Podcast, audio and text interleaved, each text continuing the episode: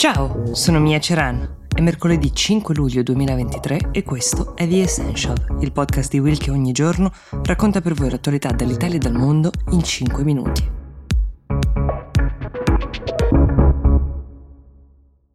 Per la prima volta dall'ammutinamento del gruppo Wagner, il presidente russo Vladimir Putin parla ad un evento ufficiale, un evento internazionale. L'SCO, Shanghai Cooperation Organization, che è un summit nato nel 2001 al quale prendono parte i leader di Cina, India, Pakistan, Russia e di altri quattro paesi dell'Asia centrale, è l'occasione. Come tutti i summit di questo genere, l'obiettivo è quello di fare fronte comune, di unire le forze e gli interessi soprattutto, magari contro un altro blocco di paesi. Nel caso dell'SCO, l'obiettivo dichiarato alla nascita è proprio quello di limitare l'influenza dell'Occidente nella regione.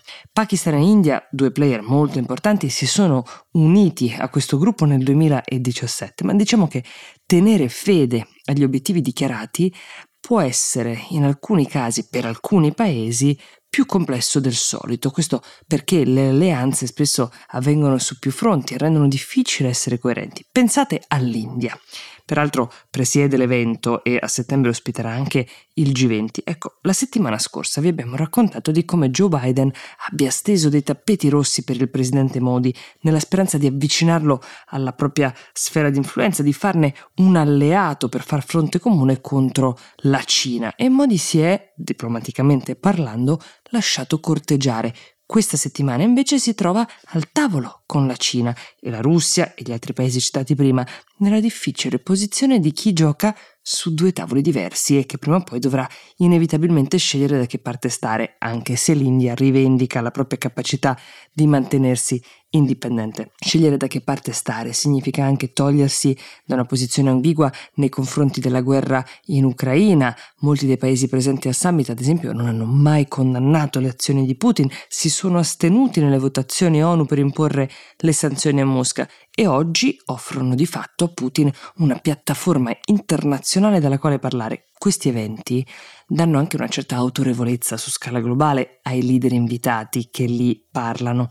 E questa opportunità Putin l'ha colta al volo dicendo che è in corso una guerra ibrida contro la Russia, accusando l'Occidente di fare la guerra per procura in Ucraina, curioso effettivamente come si possa essere insofferenti alle interferenze altrui quando per anni lui stesso ha tentato di interferire con le elezioni uh, democratiche di molti paesi e inviato mercenari, come ad esempio quelli del gruppo Wagner, per cambiare le sorti di vari conflitti nel mondo.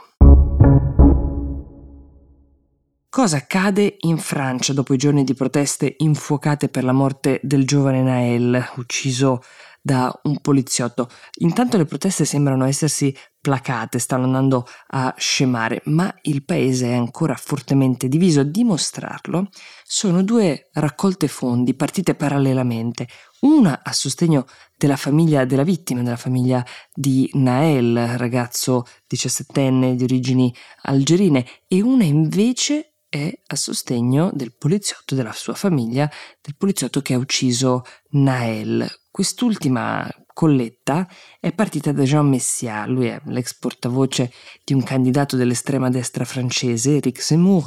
La cosa sorprendente è che ha raggiunto rapidamente il milione di euro di donazioni.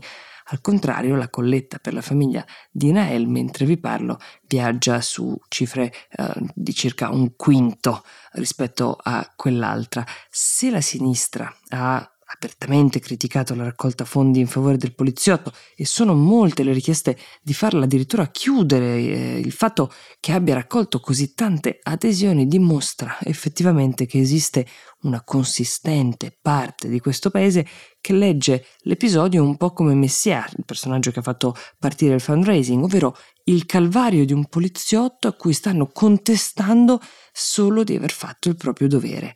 La famiglia di Nael anche si è detta offesa da questa colletta, delusa, diciamo, da questa raccolta fondi che ha definito indecente. A prescindere da come la si pensi, ricordiamo per dovere di cronaca che Nael non era armato, che le immagini girate da un testimone oculare mostrano che il poliziotto ha sparato pur non essendo minacciato da questo ragazzo.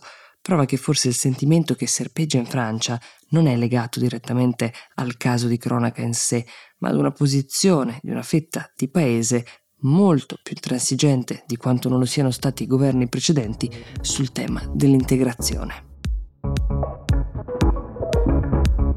The Essential per oggi si ferma qui, io vi do appuntamento domani e vi auguro una buona giornata.